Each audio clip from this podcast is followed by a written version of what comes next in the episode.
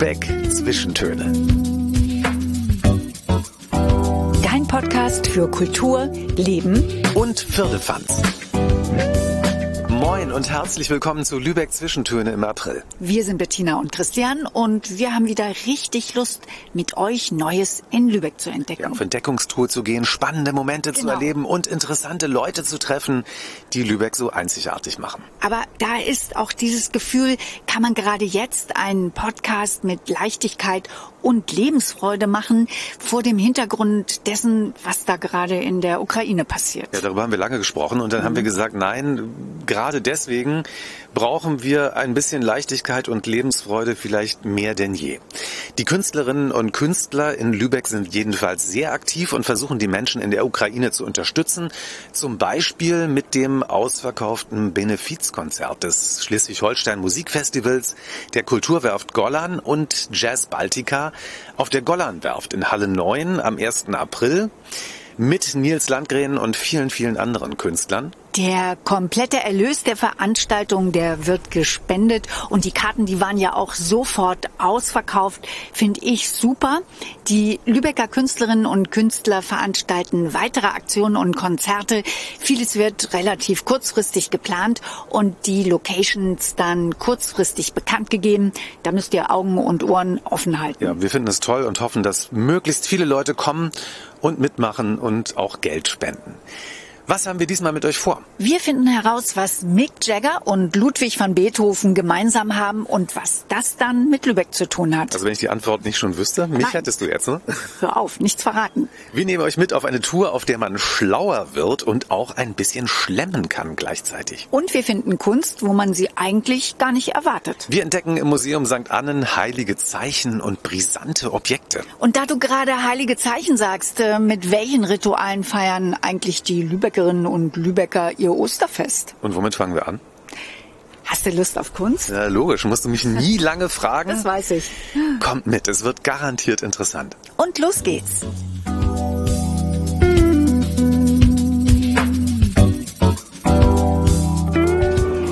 Ist ja immer für eine Überraschung gut. Und unser nächstes Abenteuer inklusive Überraschung beginnt im Basement eines Einkaufscenters. Dem Herder Center hier in der Lübecker City, direkt mittendrin. Genau, hier unten kann man Lebensmittel kaufen. Ja, es man kann was essen gehen, dann gibt es Fashion, also alles das, was man so erwartet in einem Einkaufscenter. Und dann gibt's die Überraschung, die Pop-Up Gallery genau. in der ersten, im ersten Stock. In der ersten Etage, da war nämlich ein Leerstand. Da hatte früher eine große schwedische Fast-Fashion-Kette ihre Filiale, die sind rausgegangen. Und jetzt viele hundert Quadratmeter werden komplett anders genutzt. Da ist nämlich jetzt eine Pop-Up Gallery drin. Ja, es ist sehr praktisch. Man kann theoretisch hier unten äh, sein Abendessen einkaufen und dann anschließend Kunst. Genau, einfach Kunst so im Alltag. Kunst auch mal in einem ganz neuen Kontext. Man geht eben nicht ins Museum oder in eine Galerie, man nimmt die Rolltreppe und fährt in den ersten Stock und kann sich dort diese Ausstellung ansehen. Ich sage jetzt Ausstellung, weil es sind mehrere. Und da fahren wir doch jetzt mal hin. Unbedingt eine gute Idee. Und ich will vor allen Dingen viel Kunst sehen. Genau, rauf auf die Rolltreppe. Ja, da sehe ich schon das erste Plakat. Hier hängt es ja. Genau. Und ich habe ich hab richtig Lust jetzt auf Kunst und mich vor allen Dingen hier aus diesem, es ist heute so ein bisschen ein grauer Tag, die Leute gehen so ihren Beschäftigungen nach. Ich und muss mich jetzt mal ein bisschen inspirieren lassen. Da will ich mich rausreißen lassen. Ja. Und dann, wir machen uns jetzt den Alltag ein bisschen schöner mit Kunst.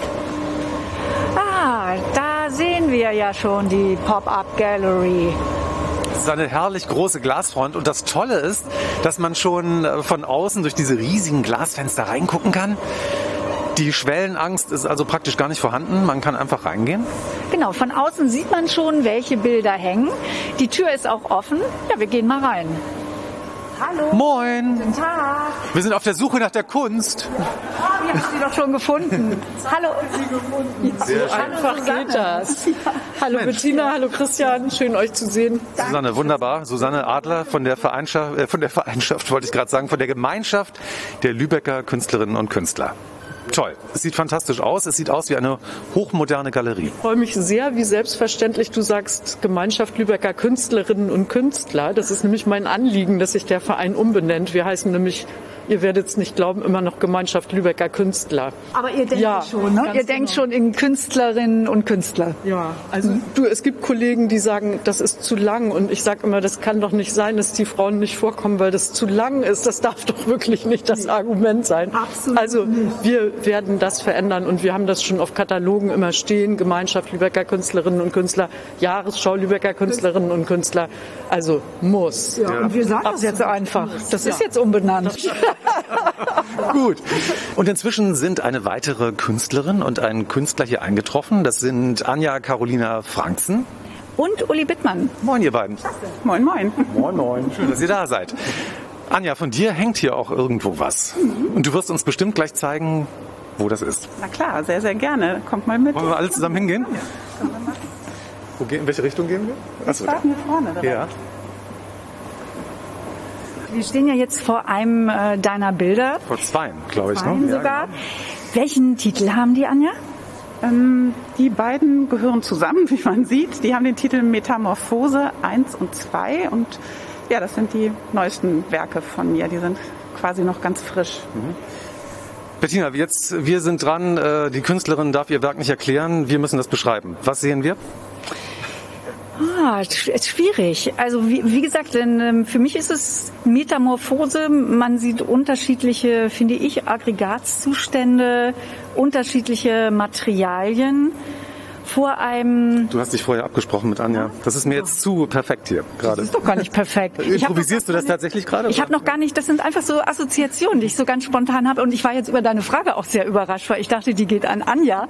Und, nein, nein, nein. Und ich musste erst mal überlegen, heißt hier noch wer Bettina? Nein. du Van Gogh fragen, warum hast du so viel Geld benutzt? Oder? Nein, ja. aber doch, das hätte ich ihn gern gefragt, aber geht ja leider nicht. Nein, ähm, ich mag das ja immer sehr, wenn ich ähm, vor einem Bild stehe und eigentlich erstmal gar nicht so genau weiß, was ist das. Das kann so auf einen wirken und ich muss ja auch nicht gleich eine Erklärung haben, finde ich jetzt. Ist das okay, wenn ich das so? Ja, klar, natürlich. Und das ist so dieser Kontrast vor einem äh, pastellfarbenen etwas indifferenten Hintergrund, äh, dieses harte Grau, aber auch, dass auch das sind, es scheint sich da etwas zu verändern, etwas herauszukristallisieren, etwas zu etwas seinen Aggregatzustand ähm, zu verändern. Ich frage jetzt, Anja, trotzdem, du musst es ja nicht erklären, aber was für, in was für einer Emotion hast du das gemalt? Mm, also bei den Bildern war es so, ich beschäftige mich wirklich mit den vier verschiedenen Elementen und ich beschäftige mich sehr viel mit Wasser. Ich mal, wie man sieht, auch sehr wässrige Bilder und es ich finde es ganz toll, dass äh, ihr mehr Fragezeichen habt als Antworten bei dem Bild, weil ich einfach denke, das, das kann ein Bild dann auch spannend machen, wenn die Antwort, wenn es erstmal die Antwort schuldig bleibt. Uli, das Tolle ist ja jetzt, wenn ich hier reinkomme und ähm, ich weiß gar nicht, was mich erwartet. Ihr seid ja dann da und man kann euch Fragen stellen. Ihr erklärt ja das dann und äh, ich kann da also ganz offen auf euch zugehen. Ja, auf jeden Fall. Wir sitzen hier an diesem Tisch und führen Aufsicht und jeder, der reinkommt, wird ins Visier genommen und auf Sprechfähigkeit getestet. Meiste bestehen den Test und dann quatschen wir die an und reden mit denen über das, was sie hier interessiert, warum sie hier sind, ob sie etwas erfahren wollen zu den Bildern, ob sie, wir haben auch ein bisschen Infomaterial, wir haben Statements von den Künstlern hier. Das ist immer ein guter Anlass, um mit den Leuten zu reden. Und dann kommt ein Gespräch in Gange. Ja, und das macht Spaß. Ja, also ja. ein Austausch auch. Ich bin jetzt hier nicht allein auf dieser Fläche mit den Bildern. Ich kann mich da mit euch austauschen, wenn ich möchte. Das ist so der Gallery-Style, der, ja, ja, der irgendwie so ein bisschen alt ist. Ja, so jemand kommt ehrfürchtig reingeschlichen und wagt nicht irgendetwas zu sagen, um sich nicht zu blamieren. Nein, hier kann man drüber sprechen und kann seine Meinung sagen und. Und wie immer gilt, dumme Fragen gibt es nicht. Ja, genau, genau. Jede Frage zählt. Ja, es ist ja. dumme Fragen. Was soll das sein? Bist du schon mal äh, im Museum vom Kurator angesprochen worden? Ich noch nie. Leider nie. Ich finde das, ich finde das ja toll, wenn und gerade wenn die Künstler auch noch da sind, wenn ich äh, direkt mit denen in Austausch treten kann. Finde ich super spannend. Ja. Wie ist das jetzt? Ich gehe mal davon aus, alles, was ich hier sehe, kann ich ja dann tatsächlich auch kaufen. Ne? Ja, das Kannst du. Äh, wollen wir mal anfangen? ich kaufe unten ein paar Avocados und dann nehme ich noch ein Bild mit, ne? Also so ungefähr. So, schön wär's, aber das. Äh, ich sehe hier leider gleich äh, vier bis fünf oder noch mehr, die ich gerne hätte, ne? aber na gut, das klären wir dann gleich mal. Ne? Und äh, durch die Glastür ist jetzt äh, eine Besucherin reingekommen. Hallo, schön, dass du da bist. Hallo. Ähm, darf ich fragen, wie du heißt? Ja, ich bin Nele. Ja. Und du bist rein zufällig hier vorbeigekommen oder hast du davon gehört? Also ich war hier schon mal bei einer anderen Ausstellung und das fand ich auch total schön. Und jetzt heute war ich zufällig hier und habe gesehen, dass wieder was Neues da ist und deswegen bin ich reingekommen und wollte es mir anschauen. Hast du schon gleich von draußen gesehen, ne? durch die große Glasfront? Ja, genau. Man hat ja schön einen Einblick und dann kann man immer schön sehen, was ist gerade neu und was für ein Thema und finde ich total schön. Nili, du hast hier so, so ein paar Bilder schon angeguckt, du bist dran langgegangen. Ähm, was ähm, hat das so in dir ausgelöst? Also ich finde es einfach total schön, weil hier bei diesen Bildern wird nicht so viel mit ähm, direkten Objekten gespielt, sondern halt viel mit Farben. Und ich finde, das hat so eine total eigene Wirkung auf jeden, weil im Verbundensein mit dem, was man gerade fühlt oder wie man sich gerade fühlt, interpretiert da jeder was anderes rein. Und das finde ich total schön. Wie empfindest du das?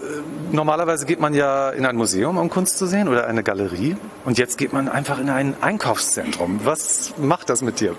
Also ich finde das super, weil dann kann man so eine Pause nehmen, man kann runterkommen, man kann einfach in sich gehen und das zwischendrin und das mitten in der Stadt. Das finde ich total toll. Wie ein kleiner Urlaub vom Alltag. Ja, genau, so kann man sagen.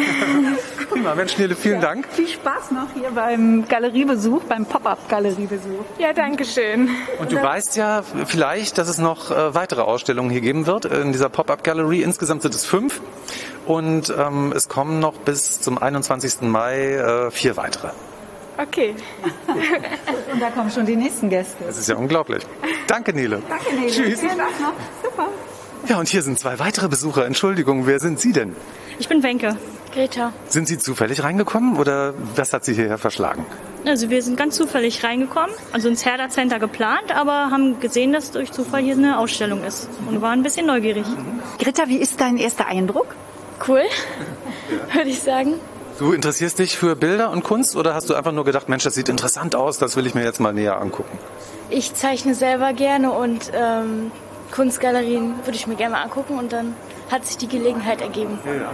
Und es ist ja ganz schön, dass man einfach, man möchte einfach was ganz anderes hier in der, äh, im Herder Center und hat dann plötzlich die Kunst, ne? Ja, genau, so ist es ja. So ein bisschen, so ein bisschen Kunst im Alltag. Ja, Überraschung. Ja, und es kostet keinen Eintritt, das ist ja auch schön. Dann für euch noch Greta Wenke viel Spaß hier in der Ausstellung. Ja, ja. genau. Dankeschön. Euch auch einen schönen Tag. Ja, vielen Dank. Tschüss. Tschüss. Ja. Und rein zufällig kommt in diesem Moment gerade Frau Dange vom Center Management rein, die immer diese guten Ideen ja auch hier fördert, für, um den Leerstand eben nicht so leer aussehen zu lassen. Hallo, moin. Genau. Ja, ich finde das sehr schön. Immer diese ganzen unterschiedlichen Kunstausstellungen, äh, aber auch Fashion. Da haben wir auch mal jedes Jahr mal eine ganz tolle Ausstellung und immer in unterschiedlichen Bereichen dann auch wirklich ja. dann. Und wenn jemand eine gute Idee hat, kann er einfach sich bei Ihnen melden und sagen, genau, hier Mensch, möchte ich gerne was machen. Wir, wo, wo wir ihn unterbringen. Wir haben ja kleine Flächen, wir haben große Flächen da bietet sich. Kunst hat immer Vorfahrt. Ne? Die Kunst hat immer Vorfahrt. Genau. Finden wir toll. Susanne, hinter dieser Pop-up-Galerie, da steht ja jetzt die Gemeinschaft der Lübecker Künstlerinnen und Künstler. Könntest du noch dazu ein bisschen was erzählen, wie viele Leute ihr seid und seit wann es euch gibt, Susanne? Ja, sehr gerne. Also aktuell sind wir 86 Künstlerinnen und Künstler, natürlich, logischerweise. Und ähm, ja, wie in jedem Verein sind natürlich nicht 86 Leute gleichermaßen aktiv. Ich würde mal sagen, so 40 bis 50 Leute sind aktiver und kümmern sich dann um Ausstellungen oder Projekte wie offene Ateliers oder ja, was immer wir so im Laufe des Jahres machen. Und das letzte Jahr war bei uns sehr aktiv, weil wir nämlich 75 Jahre Gemeinschaft gefeiert haben. Und das ist natürlich ein ziemlich äh, dolles Jubiläum. Und da haben wir einen Gesamtkatalog aufgelegt und haben noch äh, auch verschiedene Ausstellungsaktivitäten äh, unter diesem Label sozusagen gemacht. Und das Spannende hier jetzt auch in der Ausstellung ist ja, das sind alles Lübecker Künstlerinnen und Künstler, entweder aus Lübeck oder Umgebung. Genau, genau. Und ich finde jetzt, das Tolle ist, also man kann durchaus mehrmals kommen, weil ihr habt ja jetzt nicht nur eine Ausstellung, insgesamt sind es ja fünf Ausstellungen, also quasi fünf Ausstellungen in einem Raum nacheinander. Und äh, das, das ist natürlich dann noch interessant, wie sich das verändert hier durch die einzelne Ausstellung. Ja, wie es auch den Raum verändert. Also ihr baut jedes Mal komplett um. Also es ist nicht so, dass äh, das immer größer wird, sondern... Nein, es sind sechs neue Künstler, es ist ein neues Thema. Also auch das war eben wichtig, dass es fünf fünf ähm, themenbezogene Ausstellungen sind. Ne? Also dass man als Besucher wirklich auch ja vielleicht mit der Frage hier reinkommt, was ist denn jetzt eigentlich gemeint mit Farbe und Raum? Oder bei der nächsten Ausstellung wird es heißen Licht und Schatten. Womit setzen sich die Künstler auseinander? Ist das nur formal oder ist das auch inhaltlich? Was, was, äh, was begegnet mir da im Einzelnen? Ne? Von wann bis wann habt ihr geöffnet? Wir haben von Mittwoch bis Samstag jeweils von 11 bis 19 Uhr geöffnet. Also es ist, glaube ich, viel Raum, um äh, hier auch herkommen zu können. Auf jeden Fall. Und der Eintritt ist ja auch frei, das finde ich toll. Susanne, du hattest jetzt schon die ersten beiden Ausstellungen genannt. Jetzt machen wir noch mal, die dritte ist dann Objekt und Collage ab 6. April. Dann ab 27. April Porträt und Figur. Und die fünfte Ausstellung ist dann ab 11. Mai Linie und Struktur.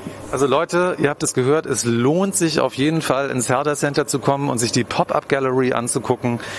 Ich werde jetzt gleich noch ein bisschen mehr ins Detail gehen, mir alles nochmal genauer angucken, aber ich finde, der erste Eindruck ist schon fantastisch. Ich finde ja, das macht, hier durch diese Galerie zu gehen, das ist so ein, so ein schöner Ausbruch aus, aus dem Alltag. Das ist so, man holt die Kunst in seinen Alltag. Das macht einfach Spaß, das inspiriert. Also auch wenn ich dieses Bild jetzt nicht gleich sofort äh, verstanden habe von Anja, aber das, das regt so meine Fantasie an und das ist schön. Ja, ich gehe an einem grauen Tag durch Lübeck, äh, hänge meinen äh, trüben Gedanken nach und plötzlich komme ich hier rein und es geht ein Licht auf und wir sagen Danke, liebe Lübecker Künstlerinnen und Künstler. Wir sagen Danke für Wir sagen Danke, Begegnung. Auf jeden Fall. Es hat viel Spaß gemacht. Danke. Ja, wir wünschen euch noch viele Gäste und bis zum nächsten Mal. Danke. Ja, bis zum nächsten Mal. Ciao, ciao, ciao. Merci.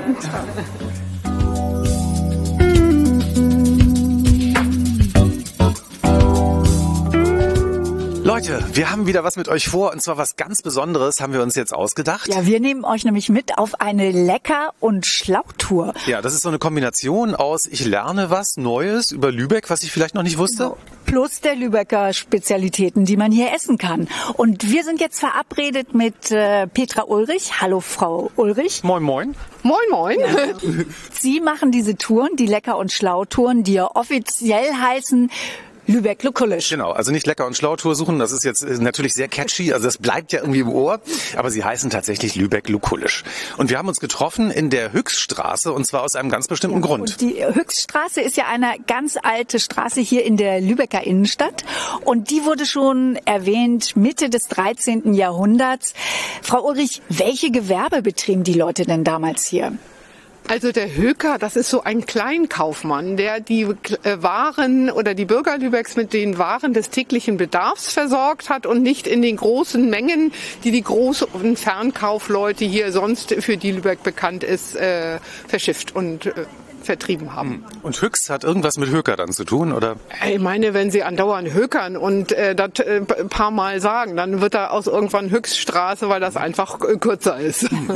Ja, genau, Sprache verändert sich, ne? Genau, wie wir heute gendern, wird aus Höker dann irgendwann Höchst. Die Höchststraße. Und wir sind hier in der Höchststraße mit Ihnen verabredet, weil das auch Teil der Tour ist. Und äh, Ihre Tour, die stoppt ja am alteingesessenen Fischgeschäft Krützfeld. Da gehen wir jetzt mal hin, ne? Ja. Lübeck und Fisch, das gehört ja irgendwie auch zusammen. Los, ab in die Fischhandlung. So. Guten Tag. Moin. Guten Appetit. Hier wird nämlich gegessen auf der rechten Seite an Stehtischen. Und ich habe gesehen, ein Angebot des Tages ist die Fischsuppe heute. Die gibt's für 4,80.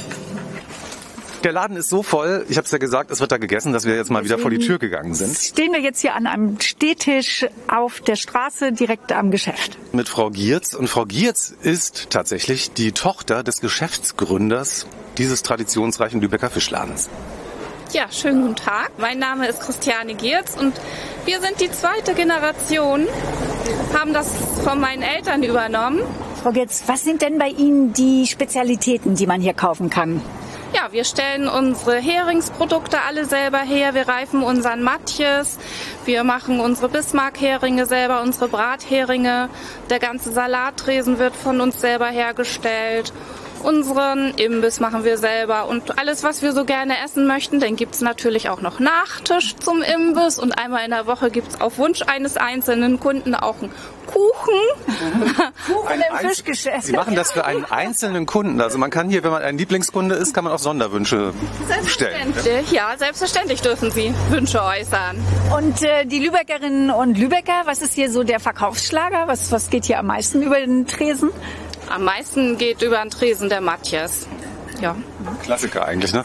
Frau Ulrich, es ist ja jetzt so auf Ihrer Tour, äh, Sie nehmen die Leute mit und dann kann man hier so ein paar Fischhappen probieren.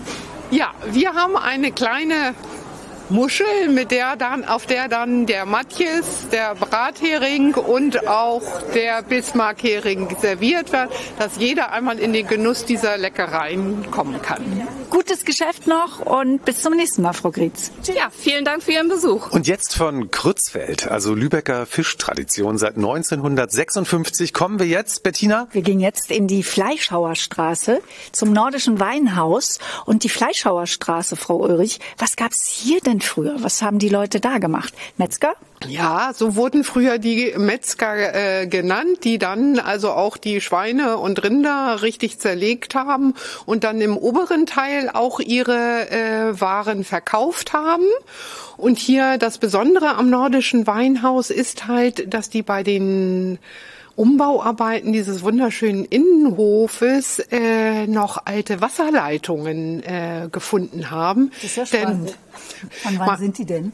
Die sind aus, vom Ende des 13. Jahrhunderts. Da hat man schon in Lübeck äh, Baumstämme ausgehöhlt, mit Blei äh, äh, verbunden und dann die Brauereien hier mit Frischwasser versorgt. Weil so eine Brauerei brauchte 5000 Liter Wasser. Die wollte man nicht in Eimern von einer Wagnitz holen, sondern ja, also von daher hat man sich schon sehr früh darauf spezialisiert, hier Wasserleitungen zu verlegen. Und wir hatten nachher bis zu 10 Kilometern in, hier schon unterirdisch vergraben. Sehr innovativ für die damalige Zeit. Ja, also man kam auch schon aus Italien, um dieses Phänomen hier zu betrachten. Mhm. Diese Geschichte, die erzählen Sie natürlich dann auch auf Ihrer Tour, wenn man hier im nordischen Weinhaus ist. Und ähm, dieses nordische Weinhaus, das gibt es ja jetzt seit 1953. Und dann gehen wir mal rein.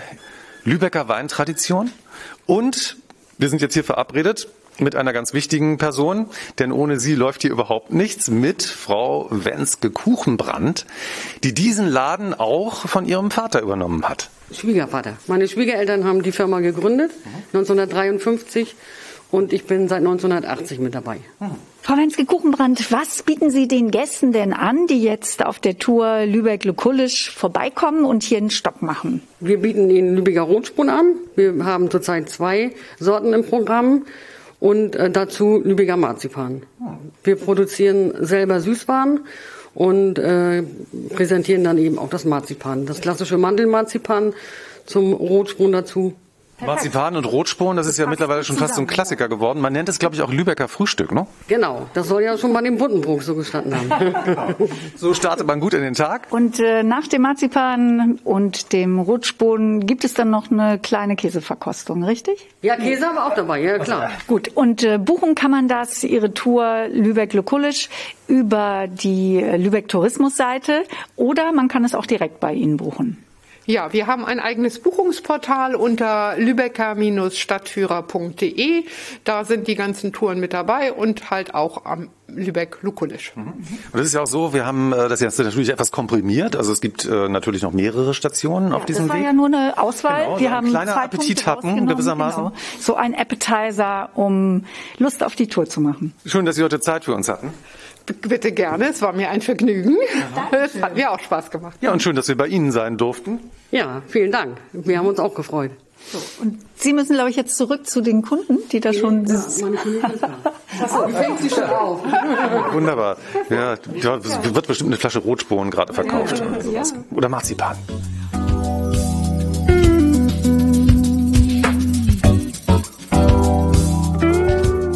Und jetzt wollen wir wieder mit euch ins Museum gehen. Und ein Schwerpunkt für die Lübecker Museen in diesem Jahr ist das Thema Afrika in Lübeck. Vielleicht habt ihr das Logo ja auch schon mal gesehen mit, dem, äh, mit der Abbildung des Stilisierten des afrikanischen Kontinents.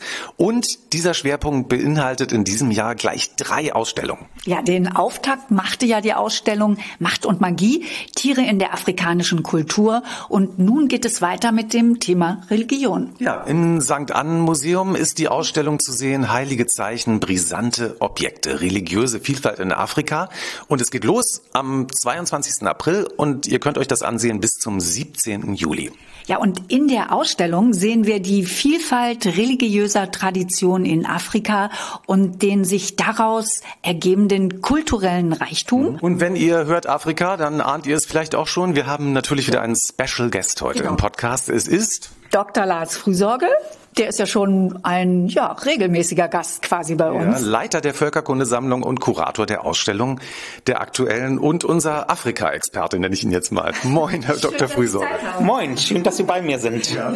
Ich finde es ganz interessant, bevor wir loslegen, andere Menschen haben im Büro äh, Topfpflanzen auf der Fensterbank stehen, aber Sie haben historische Playmobil-Figuren. das stimmt. Das hat natürlich auch was mit meiner Rolle als Vater zu tun, aber ich finde immer die Klischees, die Vorurteile in unseren Köpfen sehr sehr wichtig zu betrachten. Wo holen wir auch unsere Gäste ab? Woran müssen wir uns abarbeiten? Und da ist Playmobil und Lego gibt es ja auch.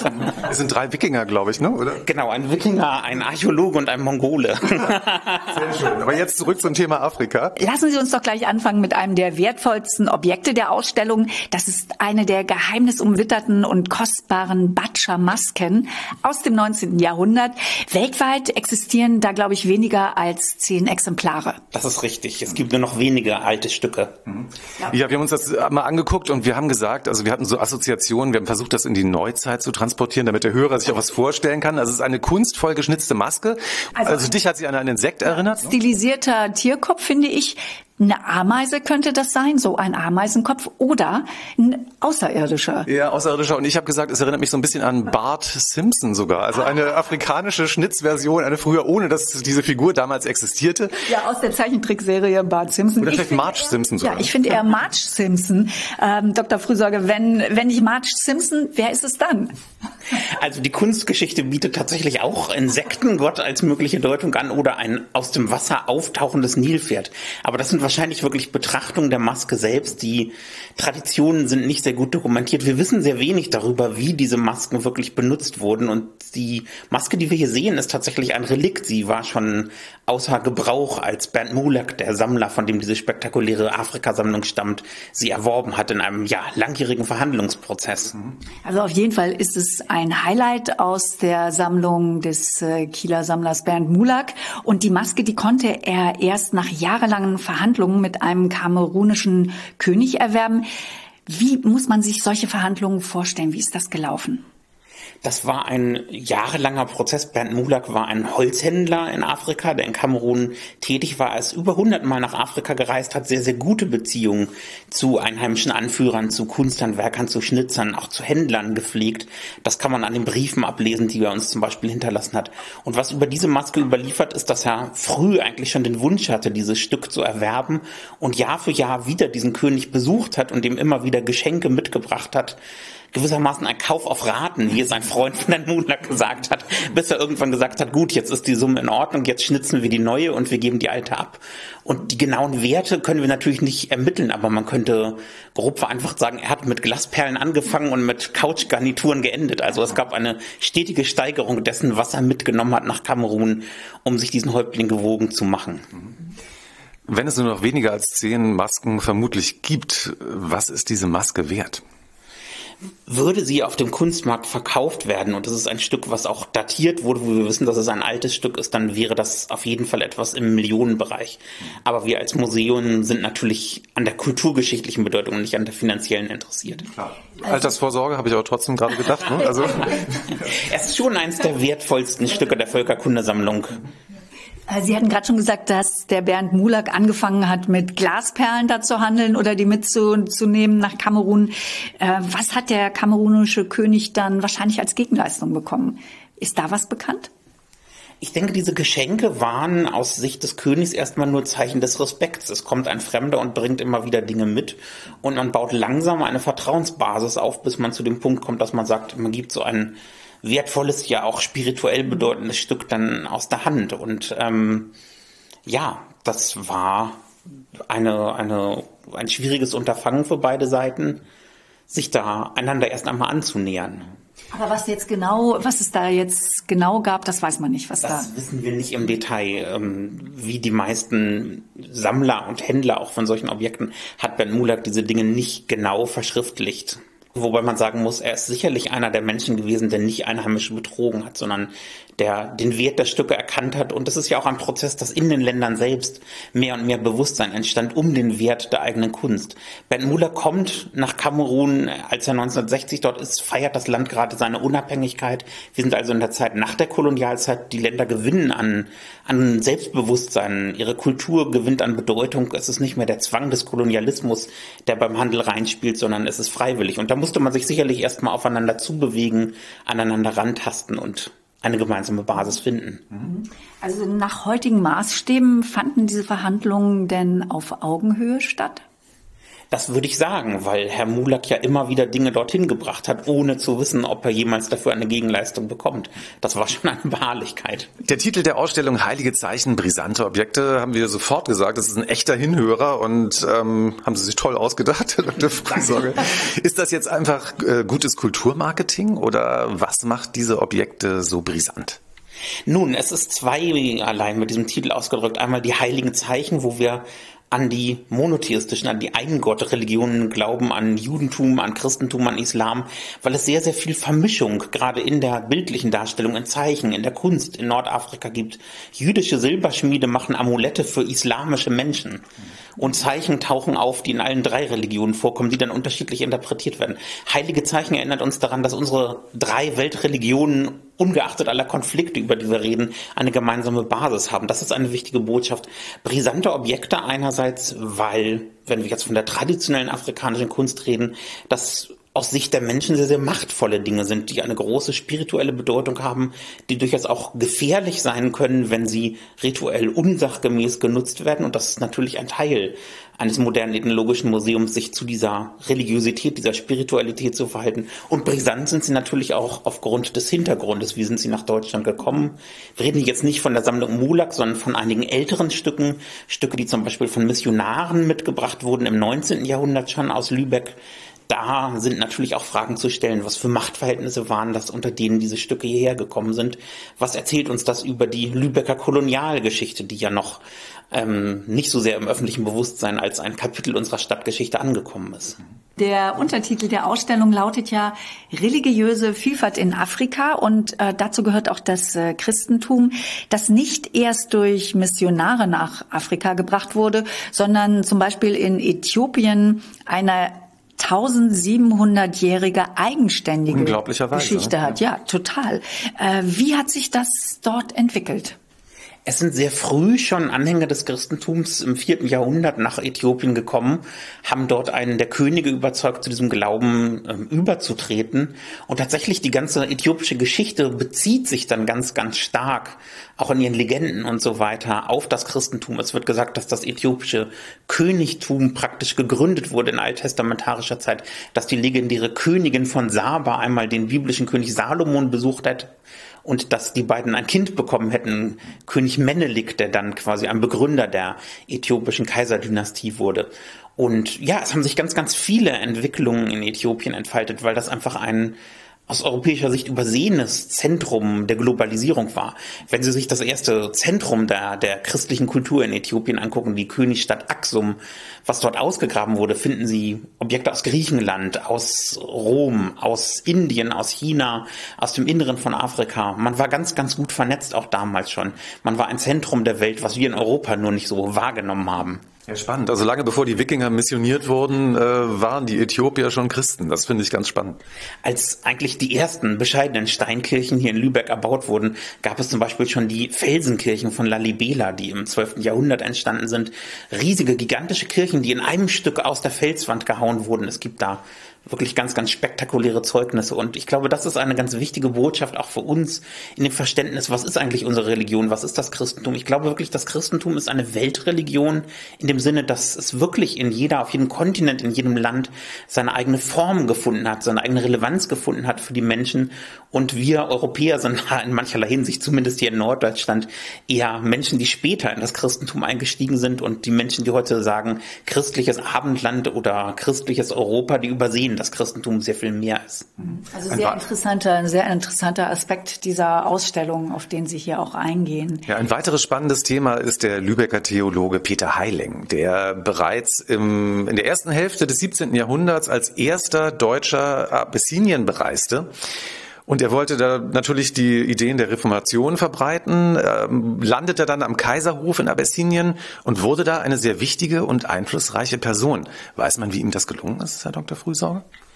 Wahrscheinlich aufgrund ähm, der Tatsache, dass er Europäer war, dass er ein Wissen mitbrachte im Bereich von Theologie, von Medizin, von Rechtsgelehrsamkeit. Der damalige König am äthiopischen Kaiserhof in der Stadt Gondar war ein sehr weltoffener Mensch. Wenn Sie sich den Palast angucken, der heute noch erhalten ist, den ich vor einigen Jahren besichtigen durfte, dort finden Sie Einflüsse der europäischen, der indischen Architektur bis hin zu der Dekoration der Fenster.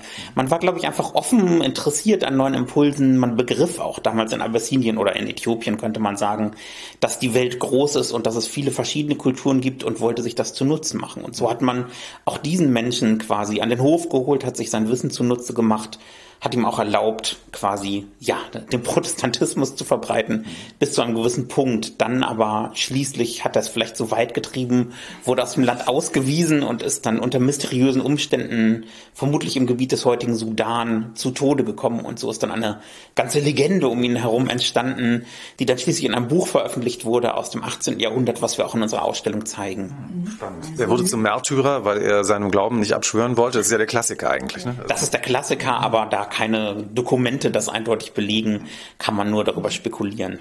Also das kommt natürlich in der Ausstellung auch vor, Lübeck und der Kolonialismus.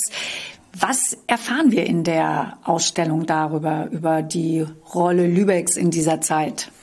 Das ist ein sehr vielschichtiges Thema, Lübeck und der Kolonialismus. In der Ausstellung selbst beschränken wir uns zunächst auf die Frage des Religiösen. Also die kirchliche Zusammenarbeit Lübecker, die als Missionare nach Afrika gegangen sind. Wir werfen aber auch einen Blick in die Gegenwart. Es gibt ja heute auch eine Reihe von Kirchengemeinden, die durchaus in einem sehr viel positiveren Sinne auf Augenhöhe Partnerschaften mit Afrika suchen. Und da spannen wir gewissermaßen einen Bogen, was uns religiös mit Afrika verbindet. Diese Ausstellung ist zugleich aber auch ein Auftakt für unser Webprojekt Afrika in Lübeck, eine Internetseite, eine Art der Bürgerforschung, wo jeder Mensch angehalten ist oder eingeladen ist, Dinge zu posten, Videos, Texte, Bilder. Wir wollen Ideen sammeln, wie viel Afrika steckt in dieser Stadt, steckt in Lübeck. Es wird auf dieser Seite eine Karte geben mit afrikanischen Orten. Es werden Menschen, die irgendeine Beziehung zu Afrika haben, sei es als Migranten, sei es als Lübecker, die dort gearbeitet haben, auf dieser Seite über ihre Erfahrungen berichten. Künstler werden dort präsentiert. Aber wir sind bei einer ersten Schätzung erstmal allein auf über 50 Orte gekommen hier in Lübeck, die etwas mit der Geschichte von Afrika und Lübeck zu tun haben. Also es gibt da sehr, sehr viel. Wichtiger Anruf, und da muss man jetzt auch rangehen, oder? Oder lassen wir es klingeln? Wir lassen es klingeln. Okay. Also quasi auch, wenn man jetzt aus der eigenen Familiengeschichte jemanden kennt oder irgendwas gehört hat. Wenn man was auf dem Dachboden genau, gefunden hat. Ein Urgroßonkel, der in Afrika war, dann kann man sich melden und kann diese Geschichte dann auf die Internetseite stellen. Genau, man kann sogar eigene Beiträge dort hochladen. Wir sind da wirklich ganz, ganz offen. Wir wollen eine neue Form der Museumsarbeit ausprobieren, wo nicht mehr der weiße männliche Kurator alleine den Lübeckern erklärt, was Afrika ist, sondern die Stadt selbst kann das tun. Und schon jetzt gibt es Menschen, die mit uns zusammen forschen und die mit uns zusammen diesen Spuren nachgehen, den Spuren des Kolonialismus, den Spuren, die Afrika hier in der Stadt hinterlassen hat. Und das finden wir sehr spannend. Wir hoffen, dass das ein Erfolg wird und dann wird auch zukünftig unsere Museumsarbeit sehr viel demokratischer werden, als es bisher der Fall war. Eine spannende Entwicklung, Tradition der Museen, die aber auch in die Moderne geht. Unbedingt. Das braucht ein Museum. Gerade die ethnologischen Museen, die ja gerne als so verstaubt gesehen werden, brauchen diese Frischzellenkur, sollten sich dringend überlegen, wohin sie sich entwickeln sollten. Und das ist eins der verschiedenen Experimente, die wir in den nächsten Jahren machen werden. Es bleibt spannend bei uns.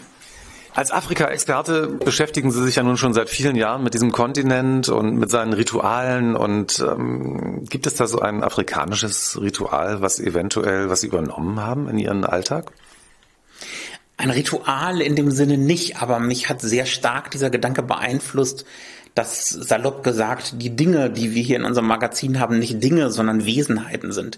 Dass sie früher mal, vielleicht auch heute, je nach Glauben, eine Art Seele hatten, dass sie Behältnis waren, in dem ein Geist, ein Ahne geruht hat, etwas in der Art. Das war ja die ursprüngliche Funktion vieler dieser religiösen Objekte, zumindest in unserer Sammlung.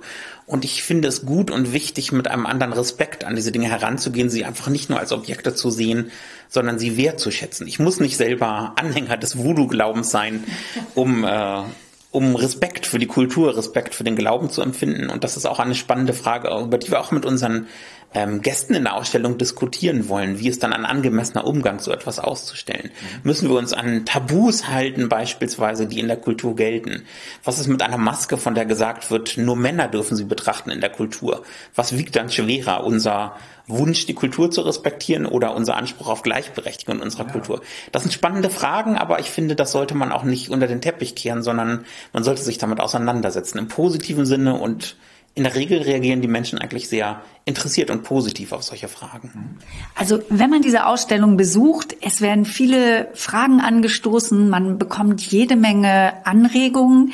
Die Ausstellung im St. Ann Museum heißt Heilige Zeichen, brisante Objekte mit dem Untertitel Religiöse Vielfalt in Afrika und die läuft vom 22. April bis zum 17. Juli.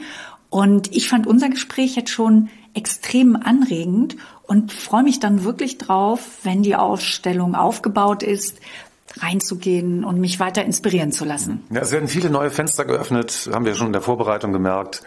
Man fängt an zu philosophieren, man macht sich Gedanken über Religion und auch, was ich besonders spannend fand, war eben diese Kombination von Religionen, die wir ja heute eigentlich auch wieder gerade erleben. Ich meine, gut, in der Hippie-Zeit gab es das auch schon mal, dass die ähm, Menschen sich überall ihre, alles, was ihnen half, irgendwie zusammensuchten. Heute ist es ja auch so eine Mischung aus, ja, ich gehe zum Yoga, also so ein bisschen Buddhismus, ich gehe aber trotzdem noch in die Kirche und dazu kaufe ich mir noch ein Selbsthilfebuch in der Buchhandlung und daraus wird dann eigentlich die aktuelle Religion was immer den Menschen gefällt. Und genau das finden wir auch in der Ausstellung wieder. Wir haben dort eine Göttin, die wir etwas intensiver vorstellen. Mummy Water heißt die, also die Mutter Wasser.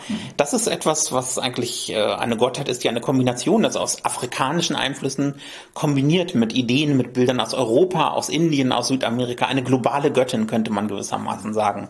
Vielleicht ist das die Zukunft der Religionen, wer weiß. Das ist die Göttin für das Global Village, auf jeden Fall. Ja. Trotz all dieser sehr negativen Erfahrungen von Nationalismus, von Grenzen, die geschlossen wurden in der Pandemie, bewegen wir uns doch im größeren Sinne auf eine globale Gemeinschaft zu. Wenn Sie sich unser Museum angucken, hier arbeiten Menschen verschiedener Nationalitäten zusammen. Es ist nicht mehr so entscheidend, in welchem Land ich geboren bin, sondern ich kann in ganz verschiedenen Regionen mich irgendwo entfalten. Und natürlich können sich dann auch Glaubensformen miteinander vermischen. Das finde ich absolut produktiv. Ich glaube, das ist auch immer so gewesen. Kulturen können sich nur weiterentwickeln, dadurch, dass sie mit anderen Kulturen in Kontakt kommen. Ich kann die Frage, wer bin ich eigentlich nur beantworten, wenn ich ein Gegenüber habe, mit dem ich mich auseinandersetze, im Positiven wie im Negativen. Wir brauchen den anderen, aber wir wachsen auch zusammen. Das sind wichtige Prozesse und das können wir hier vielleicht auf kleiner Ebene so betrachten. Aber das sind fundamentale Fragen, ja. Also eine, eine spannende Ausstellung, die euch da erwartet. Um Ihr seht schon, es gibt viele Gesprächsthemen für ein äh, oder zwei Glas Rotwein nach Besuch der Ausstellung. Und viel länger. Oder ein Glas Met oder was man hier oben gerade so trinken möchte. Was immer gefällt, ja. Spannend. Vielen Dank. Ja. Gerne, gerne.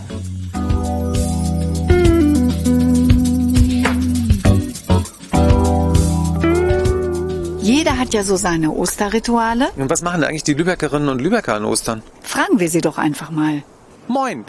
Ostern steht vor der Tür. Äh, habt ihr irgendwie sowas wie ein Osterritual oder was ihr Ostern immer macht? Naja, Ostereier suchen auf jeden Fall. und ein schönes, großes, üppiges Osterfrühstück gibt es bei uns auch immer mit frischen Eiern und frisch gepresstem Orangensaft und ganz vielen frischen Sachen. Fantastisch. Hört sich super lecker an. Wir kommen dann mal vorbei, ne? ja, okay. Alles klar. Vielen Dank und viel Spaß noch in Lübeck. Danke. Danke. Tschüss. Tschüss. Wir sind auf der Mission Ostern sozusagen. Wir wollen wissen, äh, was für Osterrituale die Leute so haben. Gibt es irgendwas, was ihr Ostern immer macht? Äh, meine Familie isst äh, hier Kuchen, also ganz normalen Rührkuchen mit Butter und Schokostreuseln. Und das seit ich Kind bin. Okay. berühmte Osterkuchen. Zum Frühstück, ja. Was? Du siehst jetzt nicht so begeistert aus. Hat sich in den letzten Jahren etwas äh, verändert, der Geschmack. Von daher, ja. das ist so, das, das macht man selber nicht, aber bei den Eltern gibt's das noch. Ja, man isst ihn dann, äh, um die Mutter nicht zu enttäuschen. Ja, genau. ja, dann viel Spaß. Danke. Beim Osterkuchen essen. Und viel Spaß noch in Lübeck. Danke. Schönen Tag. Euch auch. Ciao. Ciao. Ostern steht vor der Tür. Es ist nicht mehr weit weg. Haben Sie sowas wie ein Osterritual, was Sie immer zu Ostern machen? Ja, ganz viele Osterrituale. Schon allein der Frühstückstisch, der ist ganz wunderschön geschmückt mit echtem Moos, mit allen oh, Dingen, die super. wir im Wald und im Garten finden. Und dann gibt's ein Osterlamm gebacken. Und dann gibt's ein Osterbrot und meine Schwiegertochter, ähm, die ist es gewöhnt, äh, einen, einen Hefetopf zu machen. Und wir machen Eierditschen. Was ist denn Eierditschen? Eierditschen ist, ist eigentlich ein norddeutscher Brauch. Mhm. Da werden die Eier, die hartgekochten Eier, so zusammengeditscht. Mhm. Und welche zuletzt kaputt gehen, derjenige hat dann gewonnen ah. und bekommt ein, ein kleines äh, Schokoladen-Osterei. Eierditschen. Ich glaube, das probieren wir auch mal ja, an Das wird unser neues Osterritual. Ja. Viel Spaß noch in Lübeck Dankeschön. und vielen Dank. Tschüss. Tschüss. Und wir möchten gerne wissen, gibt es bei euch so Osterrituale, die ihr regelmäßig wiederholt an Ostern? Ja, ich denke dann meistens immer an die Enkelkinder, ne? dass man dann doch irgendwie ein bisschen was versteckt. Ne? Also und äh, ja, dass er halt genießt ne? mit den Enkelkindern. Ne? Mhm. Trotz, trotz der Probleme, die es gibt, aber trotzdem für die Kinder irgendwie was Schönes macht. Ne? Wie sieht es so Osterfeuermäßig aus? Macht ihr da irgendwas? Ah ja, Osterfeuer, ja genau, das kenne ich von früher. Das ist eigentlich ganz was Tolles, Osterfeuer. Das ist ja auch irgendwie eine tiefe Symbolik, glaube ich. Ne? Mhm. Also ich denke ja. Das ist eigentlich eine super Idee. Ja, vielen Dank. Das kommt jetzt wieder gerade. Ja, ja, ja, genau, das Osterfeuer. Ja, ja, super. Also nicht so, dass ich es euch jetzt in den Mund gelegt hätte, aber. Nein, ne, nein, aber gute Idee. Ja, super. Ne? Ja, ja, ja. Viel Spaß noch in Lübeck und vielen Dank. Auch, na ja, tschüss. Danke, tschüss. ciao. Wir sind auf der Mission Ostern unterwegs. Welche Rituale gibt es bei Ihnen denn an Ostern? Rituale, zum Beispiel Nachdenken über Ostern, die Bedeutung von Ostern, und einlassen, einlassen auf den christlichen Gedanken von Ostern und ihn umzusetzen. Wie sieht es bei Ihnen aus, diesen Gedanken umzusetzen? Ähm, Ostern, neue Hoffnung im christlichen Sinne und neue Hoffnung für die Welt, was den Krieg in der Ukraine angeht und ähm, insgesamt positiv mit Hoffnung auf das sich zu richten, was auf einen zukommt oder auf uns alle zukommt. Also etwas, was mit Helligkeit und Freude zu tun hat. Oh, vielen Dank. Sehr schöner Gedanke. Wir sind sehr inspiriert toll, jetzt ja. gerade, ja. Fantastisch. Das inspiriert die Hörer und Hörerinnen. Ja, dann können wir Ihnen jetzt schon mal frohe Ostern wünschen. Ja, gesegnete Ostern für Sie. Wünschen wir Ihnen auch. Und viel Spaß noch in Lübeck. Danke. Tschüss.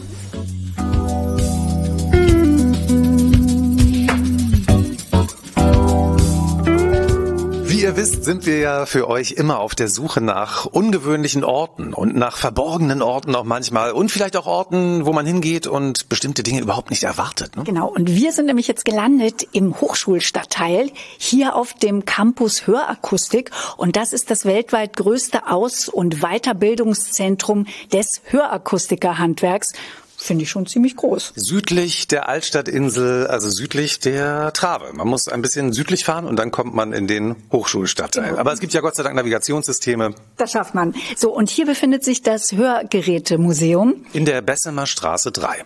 Genau, mit Hörgeräten aus mehreren Jahrhunderten. Und wer sich da besonders gut mit auskennt, das ist Dr. Frederik Hahn. Und mit dem schauen wir uns das Museum jetzt mal an. Hallo. Hallo Herr Hahn, moin. Moin. Schön, dass Sie den Weg hierher gefunden haben. Ja, und Sie haben hier ganz toll schon ausgebreitet für uns Hörgeräte, äh, die ein Spektrum abbilden aus der Sammlung, weil wir haben ja Hörgeräte aus mehreren Jahrhunderten hier. Es geht ja eigentlich los im 18. Jahrhundert mehr oder weniger bis in die Neuzeit, ne? Na, eigentlich kann man schon in der Antike anfangen. Die erste Hörhilfe, die man so hatte, das war die Hand. Wenn man die Hand hinter das Ohr legt, dann vergrößert man die Auffangfläche für den Schall und hört schon ein bisschen besser und kann auch seine Schallaufnahme ein bisschen in Richtung des Sprechers richten. Also das, das erste Hörgerät hat eigentlich jeder dabei, gewissermaßen. Das hat man immer dabei, kann man auch schwer verlieren und das hilft auf jeden Fall auch schon mal weiter. Und ähm, wenn man jetzt so denkt an Leute mit Hörproblemen, das sind ja oft Musiker, also Mick Jagger von den Rolling Stones, der gar nicht gut hört. Der Frontmann der Rolling Stones, der immer vor diesen riesen Verstärkern steht, also Rockmusiker haben oft ein Problem zu hören dann später im Alter. Ja, und wenn man ein bisschen weiter noch zurückgeht, dann ist es Ludwig von Beethoven, ein klassischer Musiker, der ja auch starke Hörprobleme hatte und äh, ich finde, der hat das sehr schön beschrieben in einem Brief, seine Hörstörungen. Da war er 31 Jahre alt, also geboren 1770, da muss das 1801 gewesen sein. Und an einen Freund schrieb er, ich zitiere jetzt aus diesem Brief, der neidische Dämon hat meiner Gesundheit einen schlimmen Streich gespielt, nämlich mein Gehör ist seit drei Jahren immer schwächer geworden, nur meine Ohren, die sausen und brausen Tag und Nacht fort. Ich bringe mein Leben elend zu. Seit zwei Jahren meide ich alle Gesellschaften, weil es mir nicht möglich ist, den Leuten zu sagen, ich bin taub. Ludwig van Beethoven. Ja, und die äh, Geräte, also die Ludwig van Beethoven benutzte, bis zu wahrscheinlich eventuell Mick Jagger, wenn er eins benutzt, die sehen wir alle in ihrem Hörgerätemuseum. Genau, da haben wir natürlich einen Abriss durch die Jahrhunderte. Es geht los mit dem 19. Jahrhundert mit metallenen Hörrohren, ähm, die den Schall in das Ohr dann bündeln. Solche hat auch sich Beethoven dann ähm, ein paar Jahre nach diesem Brief anfertigen lassen und hat damit dann naja, noch ein bisschen besser weiterhören können, bis er dann schließlich gegen Ende seines Lebens ganz ertaubte. Und die waren dann mehrere Jahrhunderte lang in verschiedenen Ausführungen, verschiedenen Materialien die gängige Hörhilfe. Ähm, wer noch eine Urgroßmutter oder sowas hat, die kann davon vielleicht sogar noch berichten von Menschen mit Hörrohr. Ähm, davon haben wir mehrere hier liegen. Wir haben zum Beispiel eines aus Metall, das man zum Verstauen in der Handtasche genau. in sich zusammenschieben der, der Klassiker eigentlich. Aber eine ziemlich große Handtasche dann. Ja. Ach nee, das kann man hier zusammenschieben. Okay. Ja, das hat so eine Zusammenschiebefunktion. Ich halte mir das jetzt mal ans Ohr. Warte mal. Und ich spreche jetzt in dieses Hörrohr rein. Und ich glaube, Bettina, du kannst mich tatsächlich ein bisschen besser hören, oder? Ja, auf jeden Fall. Also das hat Simpel, Effekt. aber funktioniert. Ganz genau, das sind einfache physikalische Wirkmechanismen. Man musste damals so ein bisschen ähm, ja mit Versuch und Irrtum rumexperimentieren, weil man noch keine Möglichkeit hatte, Schall ordentlich zu vermessen und noch keine Theorie, noch keine Mathematik, das Ganze richtig auszurechnen. Aber dafür sind die Ergebnisse schon recht eindrucksvoll und es hilft Leuten wirklich beim besseren Verstehen. Wie viele Geräte, Hörgeräte kann man denn jetzt hier in der Sammlung bei Ihnen sehen? Also wir haben äh, insgesamt sicherlich einige tausend. Davon haben wir jetzt ähm, gut über 100 ausgestellt, einen schönen ähm, Querschnitt durch alle Epochen. Ähm, von den mechanischen Hörhilfen, über die, die wir gerade schon gesprochen haben, und dann natürlich die elektrischen und bis hin zu den modernen elektronischen digitalen Hörhelfern. Hörverlust gibt es ja nicht erst jetzt seit der Neuzeit. Was haben Menschen denn im, im Mittelalter beispielsweise gegen Hörverlust gemacht? Gab es da irgendeine Medizin, mit der rumgedoktert wurde? Oder gibt es in Büchern einige äh, sehr, sehr aufregende Rezepte. Zum Beispiel verschiedene Kräuter vermischt mit Muttermilch, die dann bei Vollmond ins Ohr geträufelt werden. Ähm, die Wirkung kann man sich ausmalen, ist eher bescheiden. Da können wir wirklich froh sein, dass wir jetzt gute, gut funktionierende, tolle Hörgeräte haben. So frei nach dem Motto, don't do this at home. Ne? Macht das nicht zu Hause. Obwohl, wer weiß, wir haben ja keine Beweise, vielleicht hat es ja auch funktioniert. Das wage ich zu bezweifeln. Also es, es, wird, es wird sehr, sehr viel an, an Medikamenten geforscht, die das, die das Hören wiederherstellen können. Und bislang ist man auch mit Gentherapie und all diesen Dingen noch, noch nicht weiter, sodass wirklich das Hörgerät dann ähm, das Mittel zur Behandlung ist. Dr. Hahn, wie läuft das jetzt, wenn, wenn ich sage, mich interessiert das, diese Sammlung hier, ich würde mir das gerne mal anschauen, dann rufe ich an und mache einen Termin aus, oder? Dann rufen Sie am besten mindestens einen Tag vorher bei uns an. Dann können wir Ihnen sagen, ähm, ob wir jemanden für Sie abstellen können, der Ihnen dann eine kurze Führung, eine Tour durch unser Museum und gerne auch über unseren, unseren Campus gibt, wo wir eben die Hörakustiker ausbilden, die jetzt hier tagtäglich eben an der Vergangenheit ihres Berufes vorbeilaufen und die dann zwischen den Unterrichtsstunden und zwischen den Übungsstunden in sich aufsaugen. Ja, das ist ja auch toll, weil sie gehen da vorbei und dann wird es auch gleich mit viel mehr Inhalt und ja auch Tradition und Geschichte gefüllt, dieser Beruf. Ganz genau. Das ist auch eine unserer Aufgaben eben als, als Bundesinnen- und der Hörakustiker, dass wir eben die Geschichte unseres Handwerksberufes auch dokumentieren und bewahren. Und auch dazu dient eben unser Museum. Wenn ich äh, jetzt sage, ich möchte dieses äh, Museum besuchen, man macht einen Termin bei Ihnen aus, äh, ich zahle keinen Eintritt, ich muss aber zurzeit noch einen Corona-Test mitbringen. Genau, weil wir auf dem Schulgelände sind, ist das obligatorisch, aber am besten, weil wenn ihr den Podcast vielleicht später hört, als April, macht euch schlau auf der Seite. Ihr könnt ja immer auf die Seite der, des Hörgeräte-Campus gehen und da sind dann ja wahrscheinlich die aktuellen Erfordernisse sind da abgebildet. Ne? Genau, entweder auf unserer Homepage schauen oder einfach bei uns anrufen. Wir sagen Ihnen dann, ähm, welche Regeln Sie einhalten müssen, wir vereinbaren dann auch einen Termin, wann Sie dann am besten zu uns kommen, dass wir auch wirklich jemanden für Sie haben, der Ihnen das Ganze einmal zeigen, erläutern kann, weil man sieht zwar schon ganz schön die technische Entwicklung, aber wenn da noch ein echter Hörakustiker dabei ist, der Bescheid weiß, was hinter den glänzenden Oberflächen so steckt, ähm, dann ist das äh, sicherlich hilfreich und Sie nehmen noch mehr mit von Ihrem Besuch. Das heißt, ich kriege gar nicht immer Sie, also da kann ich am Telefon auch sagen, ich möchte jetzt aber bitte Dr. Hahn, weil den fand ich jetzt so schön im Podcast, den möchte ich jetzt aber auch bitte für die Führung haben. Ich habe ja noch ein paar andere Aufgaben hier in der Akademie. Wir müssen dann schauen, wer von uns Zeit hat. Aber ich habe sehr, sehr viele, sehr, sehr fähige Kollegen, die sich auch bestens mit der Geschichte der ähm, Hörsysteme auskennen. Und die werden Sie sicherlich gut betreuen. Aber man darf ja noch träumen, oder? Gerne.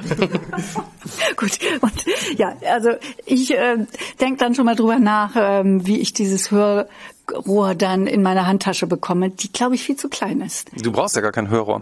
Noch nicht. Weil du kannst ja diese wunderbar, diese Mini-Geräte, heute sind die ja, ja so klein. Ist das eigentlich die größte Sammlung, die es gibt europaweit oder gibt es noch eine größere? Das ist die größte Sammlung, von, von der wir wissen. Vielleicht hat irgendjemand in seinem Keller noch eine größere Sammlung, aber wir bezweifeln das. Okay. Herr Dr. Hahn, vielen Dank.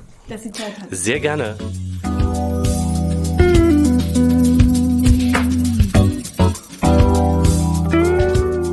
Das war Lübeck Zwischentöne im April. Uns hat es wieder richtig viel Spaß gemacht, mit euch Lübeck zu erkunden und die Stadt auch wieder neu zu entdecken. Ja, und ihr wisst ja, nach dem Podcast ist vor dem genau. Podcast. Wir planen schon intensiv die Mai-Ausgabe, die neue, mit noch mehr Zwischentönen. Und die hört ihr wieder pünktlich ab 1. Mai, die neue Folge.